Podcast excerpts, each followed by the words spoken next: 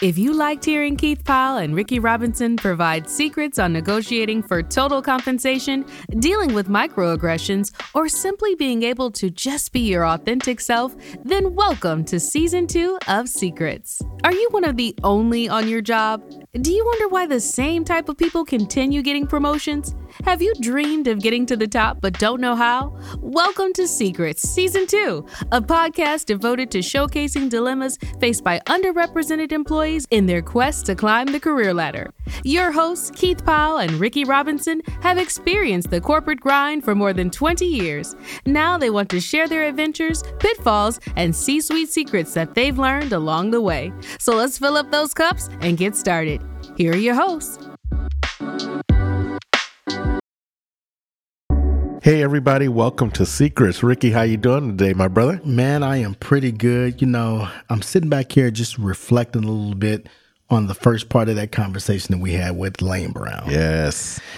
Now, we knew we knew what we were getting when we asked her to be on the show but I don't think we actually knew. Well, it. we didn't know. We weren't expecting all of that. I can tell you exactly. that Exactly. I mean, not at all. Two and a half hours of talking to her, and that was the two and a half hours that was recorded, right? Because we really had a, another two hours, yeah, you know, before that that we had. But I think we really witnessed a part of history that I don't know if we'll ever be able to duplicate. That. No, I mean, I was like a walking history book. Man. And it was like we were just both sitting there with our mouths wide open. She not only talked to us about what influenced her to be a part of the Black Panther Party, but we got like a firsthand account for what times were like during that period in time, right? Yeah, I mean, yeah. she, we tease people about name dropping and everything. Right. But man, she was doing some real name dropping. Like, she was. like, she I mean, was. Real, I was like, I was like, wow, wow. real stuff, Real real, stuff. stuff. you know. But I mean, I walked away from that conversation. I've really been just thinking about like her fight for justice and equality is alive and well. No doubt, 50 years later. And, you know, just reflecting back on that episode for me, you know, Elaine's piece about the Black Lives Matter movement really stuck out for me, right? Right, right. It was like, okay, this is a very interesting and fresh perspective. And, you know, you and I talk about all the time about people having to have a plan, right? Yep. Whether it's managing your career, whether it's managing your exit from that job, whether it's managing your brand, you got to have a plan. And Elaine, she was straight up. She was like, hey, the organizations back in the civil rights era had some plans. Right. They knew what they were going after. They had a clearly articulated mission that they were fighting for. And she thinks that's kind of lacking right now, right? But those organizations, because they had that mission, we saw some monumental things happen back in the day, right? The Civil Rights Act, the Voting Rights Act, the War on Poverty, just all that stuff that just happened because they had a plan. Yeah, I mean, just to sit there and be able to recite issue after issue, to be able to bring it back to whatever it was that we were talking about. Right. I mean, it was like you weren't going to trip her up. Not at all. you know, Not you weren't all. to trip her up, right?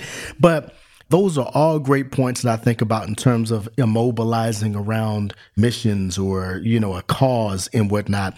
And it just kind of reminds me of back growing up in uh, LA and literally being a part of the uprising in LA after the Rodney King beaten by the police, Mm-hmm. right? I mean, I know people refer to stuff like that as riots and everything else, Yeah. you know, but it really was an uprising because that's what was caught on camera. Right. Let me tell you about all the stuff that wasn't caught on camera. Leading up to that moment. Right, right. I mean, at that point, I think I'm maybe 15, 16.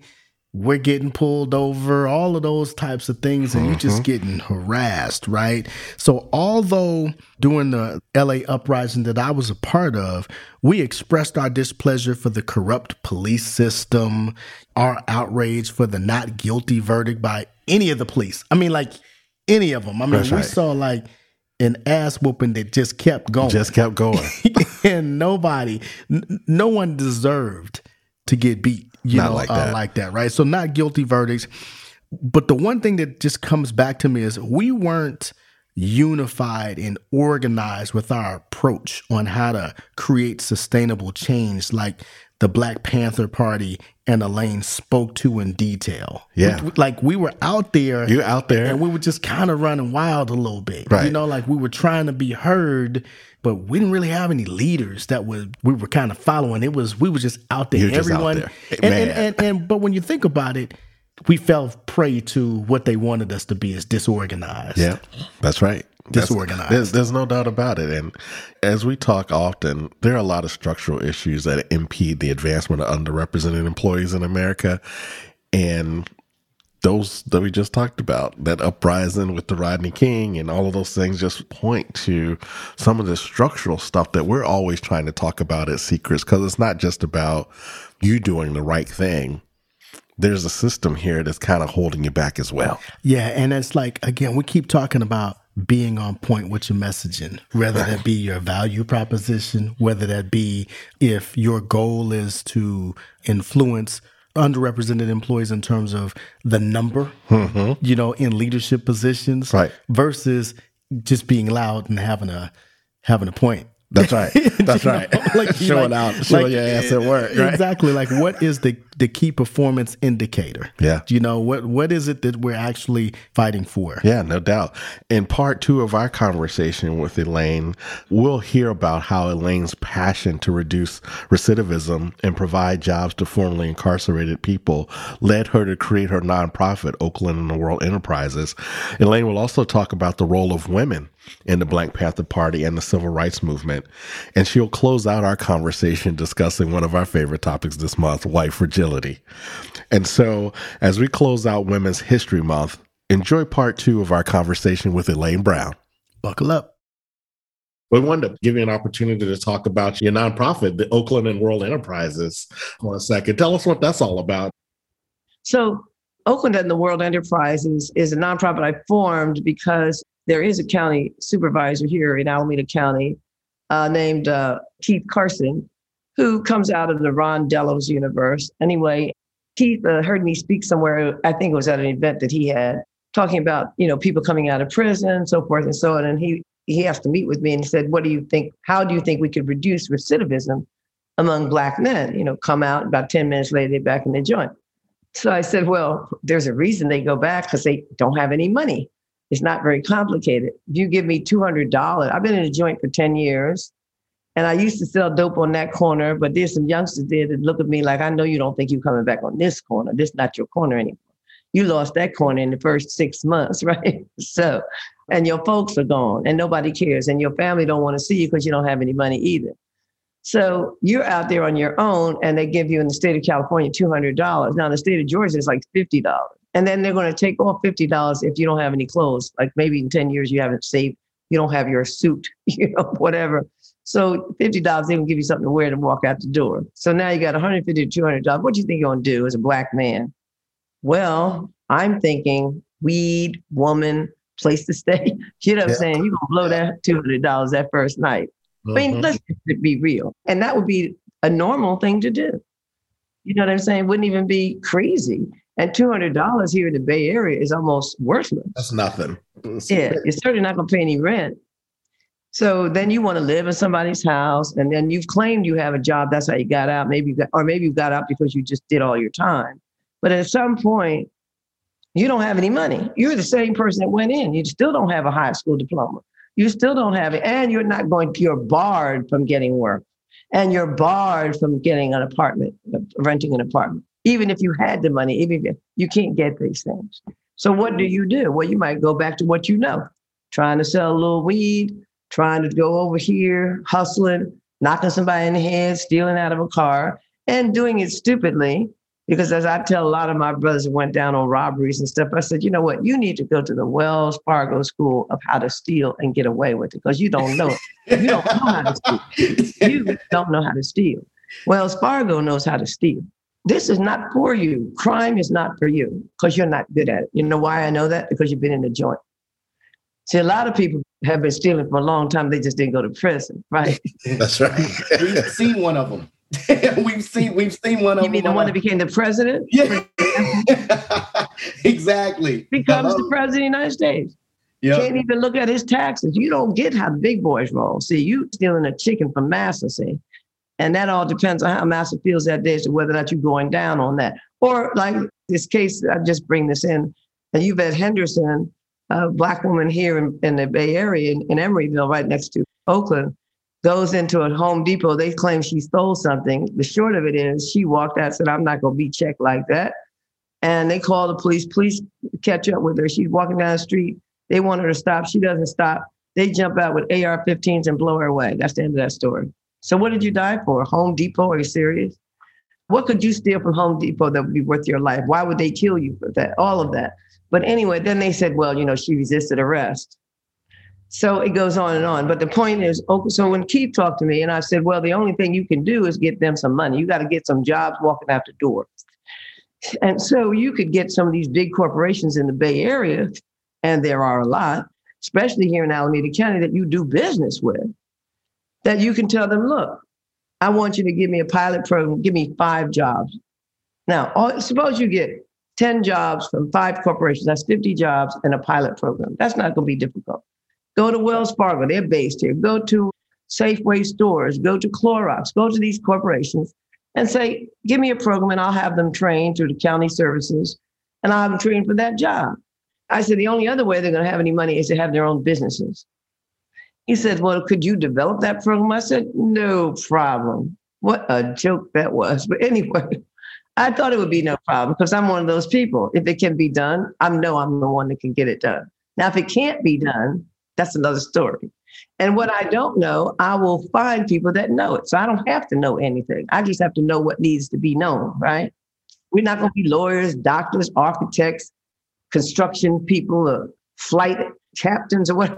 We're not going to be all that because that stuff requires time in, if nothing else. Everybody could be it, but you're not be all of it, right? And even if you were, you wouldn't have enough hands to handle all of that. So you've got to learn how to coordinate, organize, oversee, whatever.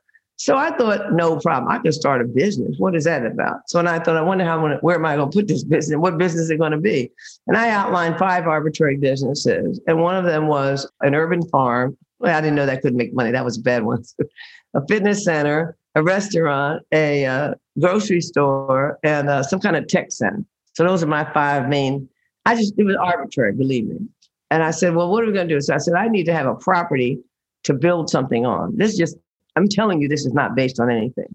Mm-hmm. So then I looked around and I said, Oh, I need to form a nonprofit.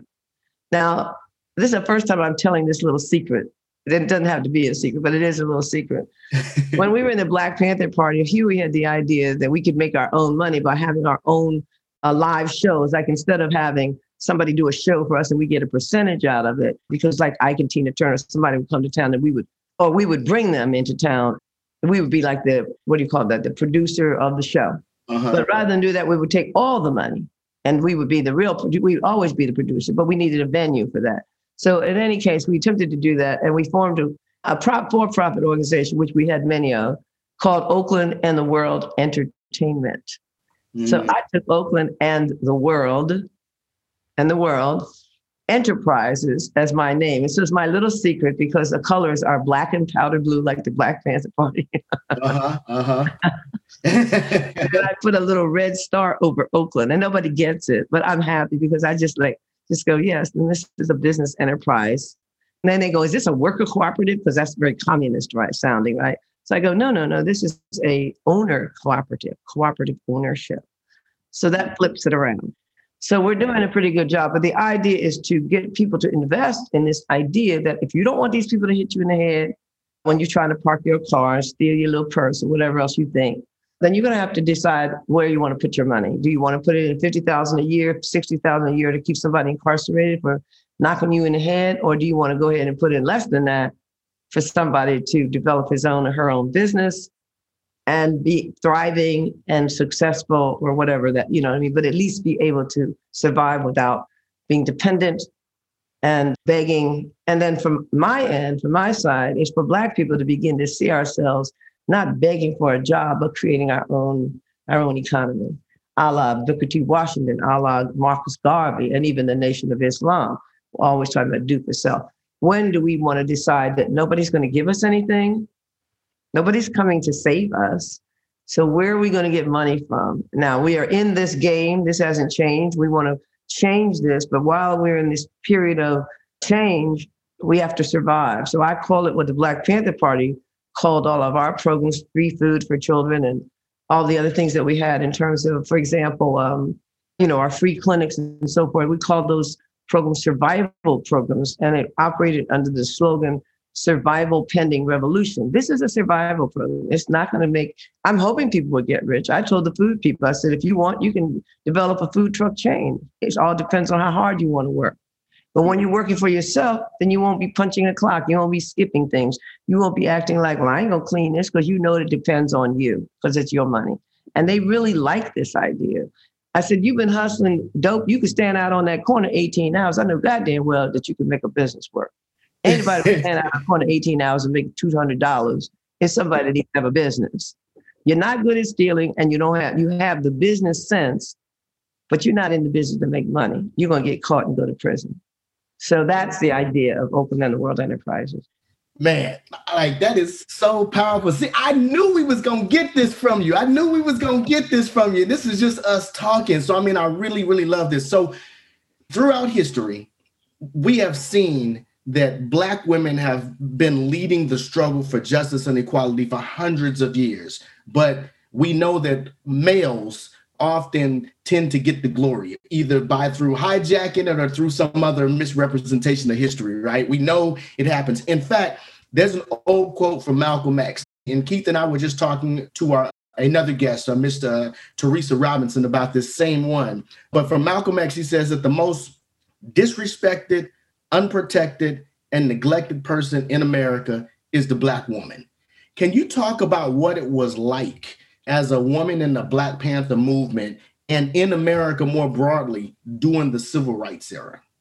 Yeah, well, I think the first thing we have to recognize is that I appreciate that Malcolm X would say that about you know the black woman and i think we are not loved i think a lot of the time we have an obesity problem among black women and a lot of it has to do with not feeling loved but we have to look at how did that happen or what is that is that some failure on the part of black men what is the point of this? And then I can talk very briefly about that. But then I talk about the Black Panther Party and the movement at the time. So we are living in a patriarchy. That means that the male is the head of the family because it's the foundation of all societies as the family. Now, if the family is mom, dad, and children, which is what we see as the basic unit of the family, out of which grows the society, then we know that the male is the dominant figure in a patriarchy. Somebody told me there's one society in, in the world that is a matriarchy. I'm not sure, some Polynesian place, somewhere that's so obscure we don't care. So, in the world as it exists, the model, the general Western model of the male as the dominator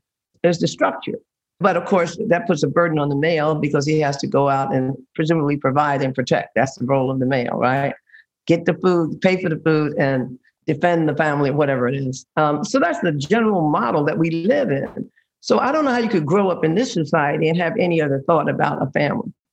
Nobody has thinking differently about a family. You don't think the mother is the head of the family or or that there has to be a head of the family. That's the other part of it. Maybe there's a cooperative relationship, but we don't think that.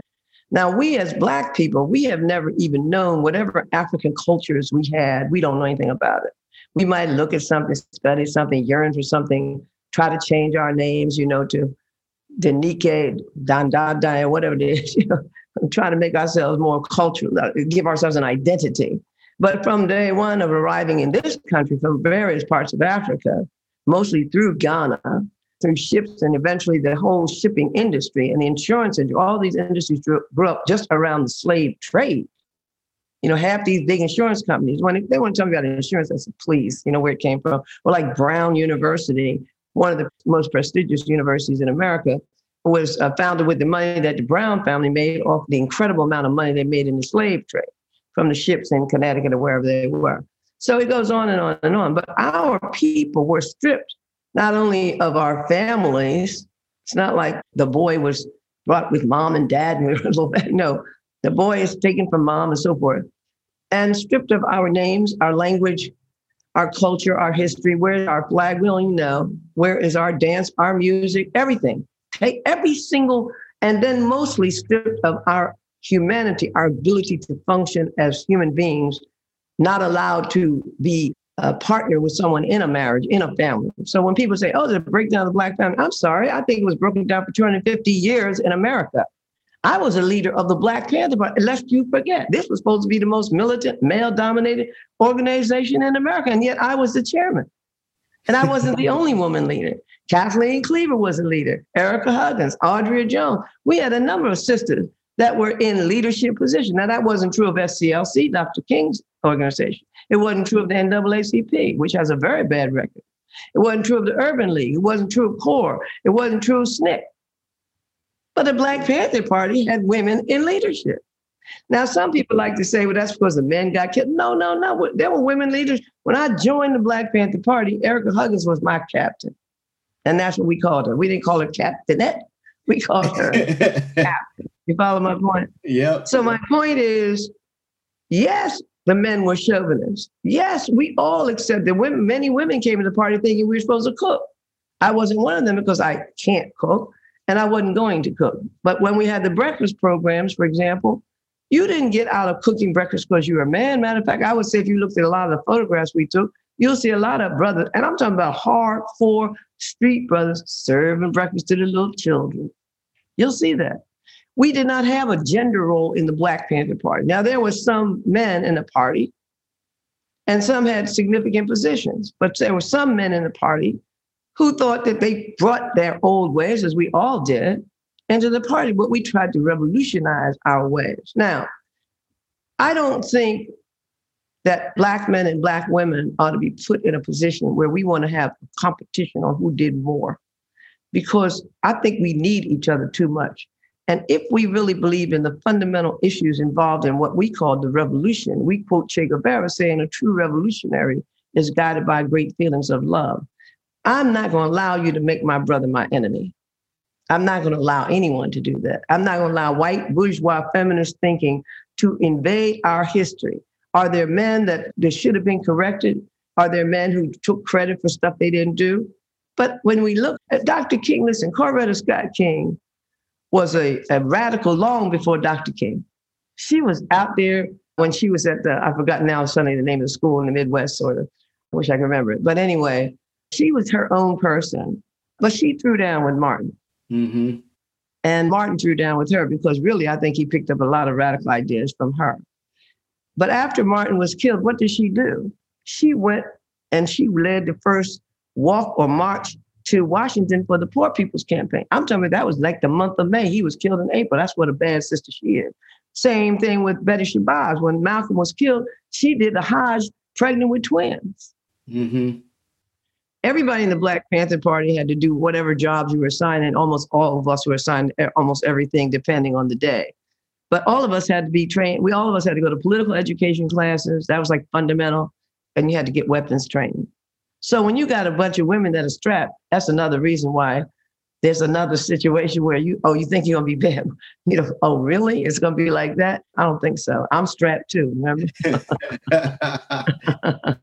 It's the truth. All of our, all of us had to take weapons training. I, I remember being out in the Mojave Desert there in uh, Southern California, being trained on big weapons. I mean, I remember something called an elephant gun, and it had a uh, a rebound, you know, recoil that was so strong, you know, I'd throw you up against a tree if you if you had one to stand behind. But it was really tough to shoot. I remember being trained on a crossbow. How about that? You ever shot a crossbow? No. Hard as hell because it has got so much pressure on it and you only get one shot, right? so then like you got rapid fire. So you got, you know, you had to put your foot up and load that crossbow. That was a rough one. So we learned, we all knew how to shoot. Well, look, Miss Elaine, I mean, you have been putting in that work for so long and, and doing so much to build community and to strengthen our village, right? And we just so appreciate you for it. But as we get close to wrapping up, I want to get your opinion on one final topic, right? Lately, we've been exploring the concept of white fragility on our podcast. What do you think about this topic around white fragility? I don't even know what that means. Fragility. I mean, I know what fragility, they're fragile or what their weaknesses. Or what do you mean? Can I ask that? You got it. Yeah, yeah. Uh, us tapering what we say or how we say it or what we do around them because they are fragile about it. They don't want to really focus on the histrionics of their behavior and their actions. Right. I understand what you mean. Well, you know, really, I don't care anything about what white people think. The only reason I care about anybody is because you have something that I want, or you can do something to hurt me. So it's like, do I care what I say? You know, you know black parents are. You know, Steve Harvey said that the difference between black people and white people is that white parents are, are embarrassed by their children and black children embarrassed by their parents, you know. Because you know how a black mother would say, Oh, I know you don't think that you're going to act out in this store because I'll be right?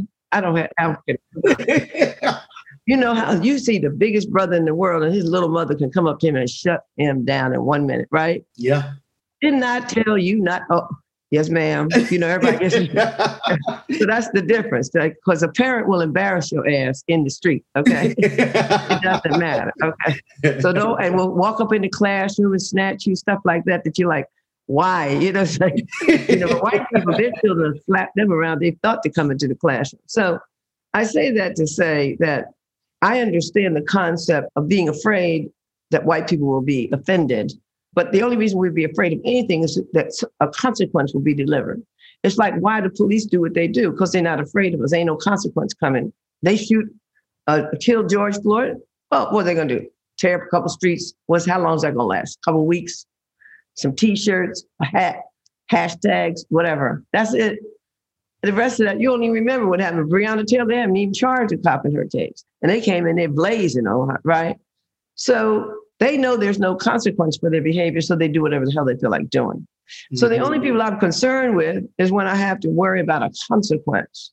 And that's what we have to do. Now, is this person or are these people giving you something? Are they taking something? Because they've already taken everything from us. We know that. We have no opportunity in this world. This is their world. It's not our world. We don't own anything. And I always point this out carefully because these are the concrete conditions. We can't talk about fantasy conditions, the concrete conditions. When we look at the Fortune 500 companies, not just the names, but the things that they produce or manufacture or do, all the tech companies. We don't own no tech companies. We got Robert F. Smith. And after that, it starts getting hairy. You know what I'm saying? It's not like we're not smart. But you know, I look at a company like Pixar. So I really want to start that as my tech company. I was going to do something else, but I think that's an easy one. We can get brothers coming out the joint sisters. They draw, they can draw, and we can make our own animated films that concern this kind of thing. Whatever. All you got to do is learn computer, a little bit of computer science, and come up with how to do it. That's all Pixar is doing, and they're making a lot of money. They're based here in the Bay Area in, in Emeryville. So using that as an example, we don't have Pixar. We don't even, much less Zuckerberg's company, who's just eating up the world. I mean, you got people in Africa don't have running water and got a phone with a Facebook on it. You know what I'm saying? Yeah. Really? Uh, seriously. And you well know that. So forth. So we're not in control of any of the systems and products and things. When we go into a Target and Target itself, we don't own. We go into Target, you can't even find a product that's black produced with the exception maybe some soap, like you know, they have little ethnic section for ethnic hair products. And even that, you, do you know that at one point, Jack Kemp, remember him, the Republican? Jack Kemp was the majority shareholder of Black hair straightener. What was that hair straightener called? Not called Black Spirit. It was a hair straightener, very famous. I remember it. I just can't remember right now. But it was a chemical hair straightener, that home hair straightener, which many people burned out all their hair with. But anyway, they were losing sales in America because people could go to the hairdresser by then. And they had the biggest market was in Africa. Jack Kemp owned oh, Dark and Lovely. Dark and Lovely. Oh. Remember Dark and Lovely products? Yeah, yes. It might still be around. I don't know. Dark and Lovely was selling in Africa, and Jack Kemp was a majority share. Now let's just think about that one for a minute. So my point is, or like what's his name that was the head of Exxon and became the Secretary of State, Tim Rex Tillerson, right? Rex Tillerson he said, I don't care about losing this little job. I'm going back to Exxon where I'm really going to make some money. And he at one point said he had more oil fields in Nigeria than he did in almost all of America for Exxon. Exxon. Now, so even around the world in the diaspora, as it were, but we don't own anything or control anything. And so the question is, what is it that we want from white people at this point? Do we just want a job? Now, if you want a job and they're in charge, you have to come into the job and act the way they want you to act. We all know how to code switch. Everybody black knows how to code switch. You've got to in order to live in America. And if you don't, that's why your name is Dante and you're going to the joint because you didn't get the code switching part memo. You know, you got to put your suit and tie on or your your little shoes. You know, like we fought for the right to like wear a fro. So that's what you're talking about. So it's not their quote fragility as much as that they don't want to deal with us and our history. I've had white people tell me that it's not my fault. I understand, but it's not my fault. And I say, it's not my fault. But guess what? You're benefiting from slavery still, and I'm still paying the price. See? so somewhere we got to make a change. I'm not asking you to give up any money because you don't have any money. Now, if I'm talking to a poor white person, I don't even have anything to say to your ass. Nothing. Do we want to have a fight with everybody every day? So there's the daily life of our personal life, and then there's our group and collective life. On a day to day basis, even though I live in an apartment building and I almost never leave, nobody's in this apartment but me, and nobody's coming in here, believe me. so believe me, it's been rough too. But anyway, if I get on the elevator, I would say this building, and it's a pretty big, it's 25 stories. I live on 21st floor. I would say that this building is a minimum one third black, maybe more, but it's a, a, significant number of blacks in this building, significant number of whites in this building. And then there's, you know, other, whatever other might be. But it's about one third, one third, and one third like that. It's not like I'm the only black or black people don't, although there are no black people working here, I make note. I don't care because it's not my fight. So this is not a fight I want to be involved in. So I'm not going to go and have an argument about why aren't there more black people working here? You know, it's mostly Mexicans because they can pay them nothing and expect more and all that. Well, I got on the elevator one day to go down to the laundry room. I come back up and I get on the elevator, and on the 14th floor, a white guy, big white, big white guy, like six five, kind of big, big white, not fat, but like a football player, gets on. I said, Oh, no, no, there's two of us on here. The elevator's coronavirus time. No, you can't get on. Now everybody else just backs up. I'm getting on. I don't care. I don't want to hear what you got to say. Oh, you talk. I said, well, then let me out. Let me off, please. I'm not trying to fight anybody. Certainly I can't win, but I don't even want you to touch me. I don't want to touch you. So I said, let me, uh, oh, he's not moving. His wife is on the other side on the floor saying, honey, get off and all this. So I finally said, move aside. Just move aside. He goes, why don't you go back to where you came from? Now, that's the kind of shit you have to debate every damn day do I want to go along with this? Do I want to fight? Or do I want to go up there and get my damn pistol and blow his ass? I know you live on the 14th floor now, ain't but eight eight apartments per floor, so I ain't got far to look. I will describe your ass and find you. Now, this is how crazy I am waiting on the 14th floor for the elevator to come again. I'm sitting there thinking about how to kill this man. Now, this is what happens to Black people every day.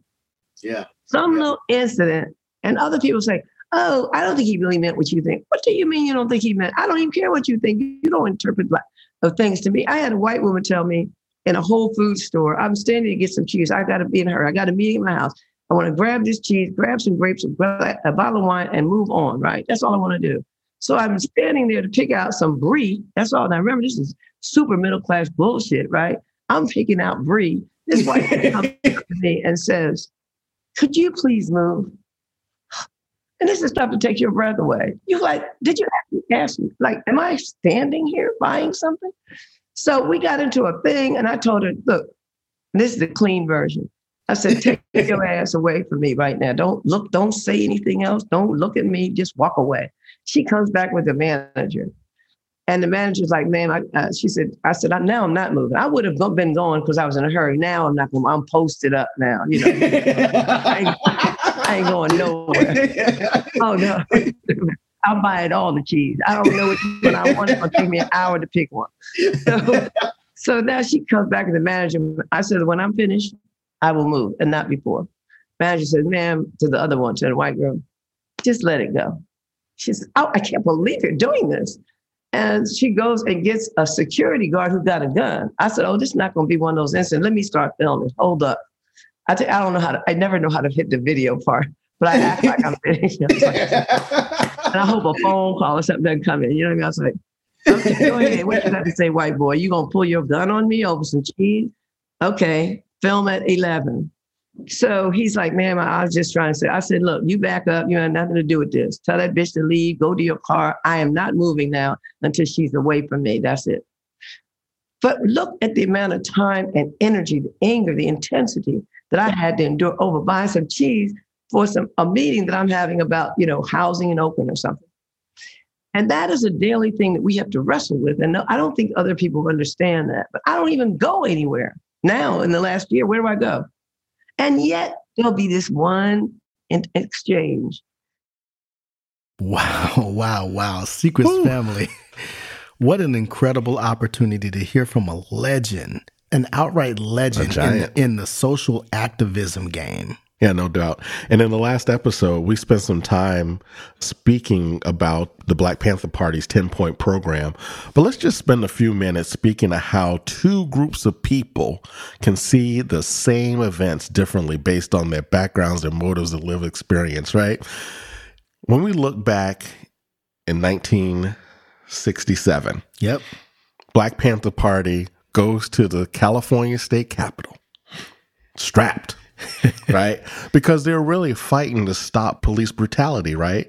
And so Black Panther Party, they protected their neighborhoods. They had these armed patrols to try and root out abusive officers.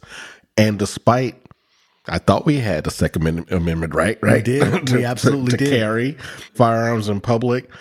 The California state legislature said put forward this act called the Mulford Act, to try and suppress the Black Party from being able to stand up for their rights. So when the Black Panther Party showed up at the Capitol to kind of defend their freedoms and their right to carry arms, the system went crazy. I mean, you got all these black people with guns. Went crazy, right? You got all these people. So all they were just trying to do is go and make a message that we have the right to bear arms, we have a right to peacefully stand up for ourselves. But not everybody saw it that way. Yeah. And again, this was within realms of the law. Of the law. They did not break a law, right? But if we want to look at it from a different point of view, at that point in time, we could say, well, look, there were 30 armed militants that stormed into the state capitol with the blatant intent to intimidate legislators mid session. The officials have a responsibility to their constituents to do all they can to protect their safety and maintain social order. Now, I'm, I'm talking about, as you said, Keith, 1967. 1967. I'm not talking about 2021. Right. You know, when we now know this to be a recent event and we, we called it oh, the Oh, sure. insurrection. Insurrection. you know, we're talking about when the Black Panthers did this. And, you know, again, we're talking about the Governor Ronald Reagan, you Yeah. know, at the time. He had no choice. No choice. He had no choice but to sign the Mulford Act into law and disarm the militant Black Panthers, given their repeated standoffs with police officers who were just trying to do their job. Mm, mm, so, mm. two different point of views. Two different point of view, same experience, right? Exactly. Oh, hey, I thought we all had Second Amendment rights, but maybe I'm mistaken. It continues because even during that whole period, for the next couple years, you had a number of Black Panther members, including Huey Newton, make headlines for their involvement in violent confrontations and shootout with police. And though a white police officer was killed in one of those incidents, Huey Newton ends up as a political prisoner, a victim of a biased court system, right? The media and the FBI portray the Black Panthers as murderous, violent, despite the police that were the ones who were gunning down everybody, right? Mm-hmm. Including an unarmed teen, the Panther treasurer, Bobby Hutton, who was shot eight times when he refused to raise his arms and surrender, mm-hmm. right? Mm-hmm. So here we go again. Yeah, yeah. right? Yeah. No, Tons I mean, of people being shot, killed, been portrayed as murderous, violent. So you have Bobby Hutton who's surrendering, right? Right. Get, gets gets shot eight times. Now again, Hands we're talking up. about an incident that happened in the '60s and, and almost like Yeah. a, like towards the end of the '60s. Right. So again, we have heard this story before. Okay, like we have countless you know situations. But let me just give you a different point of view. So the headlines at that point where public officers and elected officials they refer to those to that same incident or that period of time where civilian violence will be met with a police response as this is what the police are employed to do.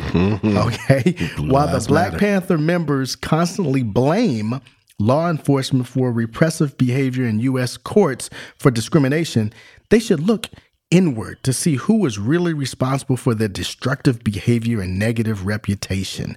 Violent conflicts within the Black Panther Party are to blame for many members' deaths, not excessive force by the police.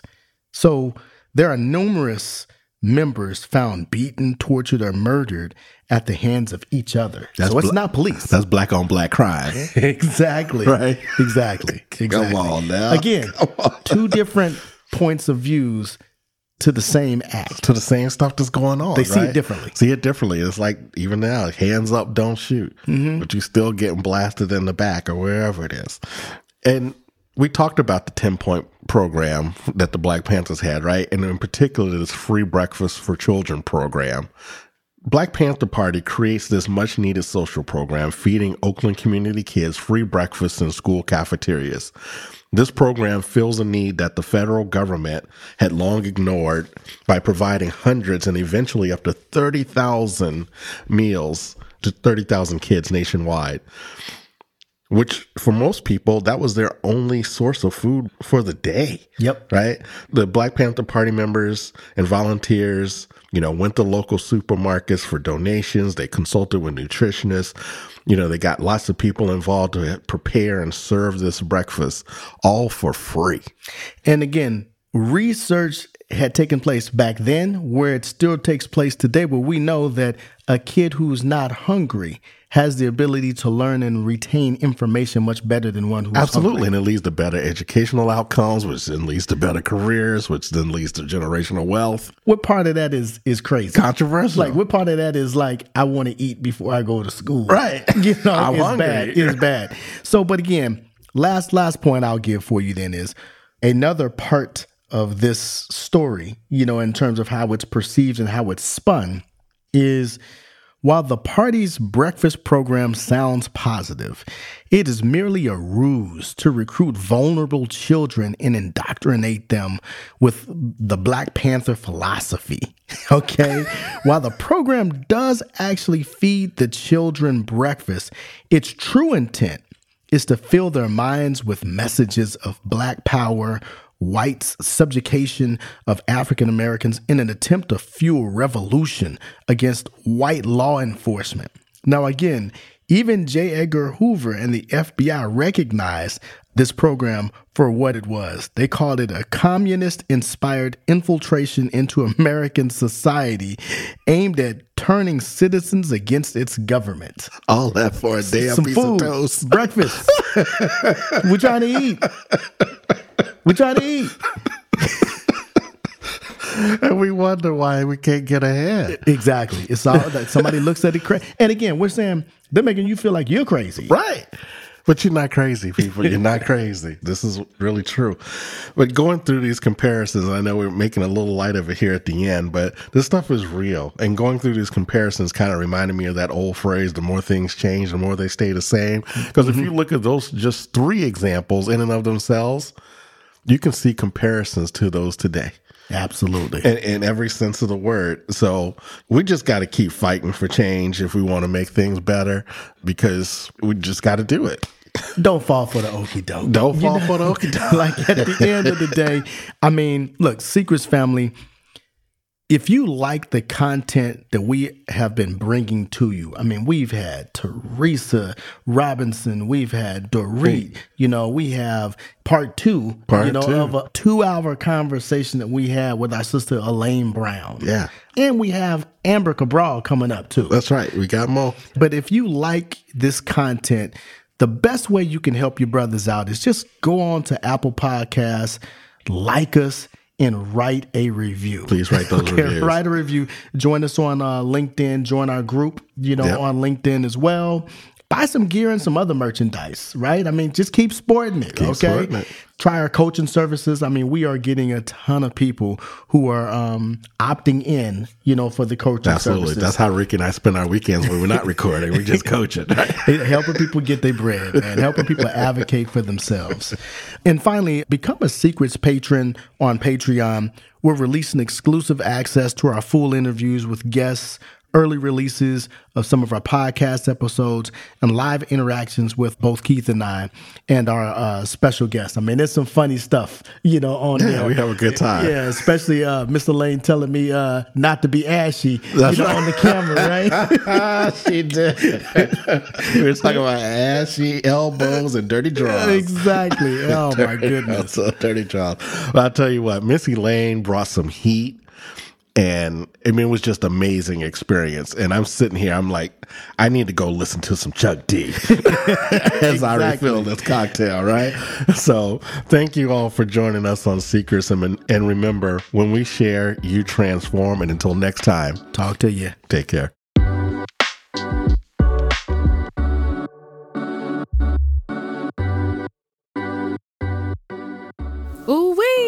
Thank you all for listening today. Hopefully, you gained a secret or two that can be applied as your journey continues. If you are motivated and excited after listening to Keith and Ricky, please subscribe to our podcast, share with friends, and donate via Patreon. Check us out at www.secrets.com to get more information about our secret services. Don't forget to tune in next time for more hot fire. Until then, cheers!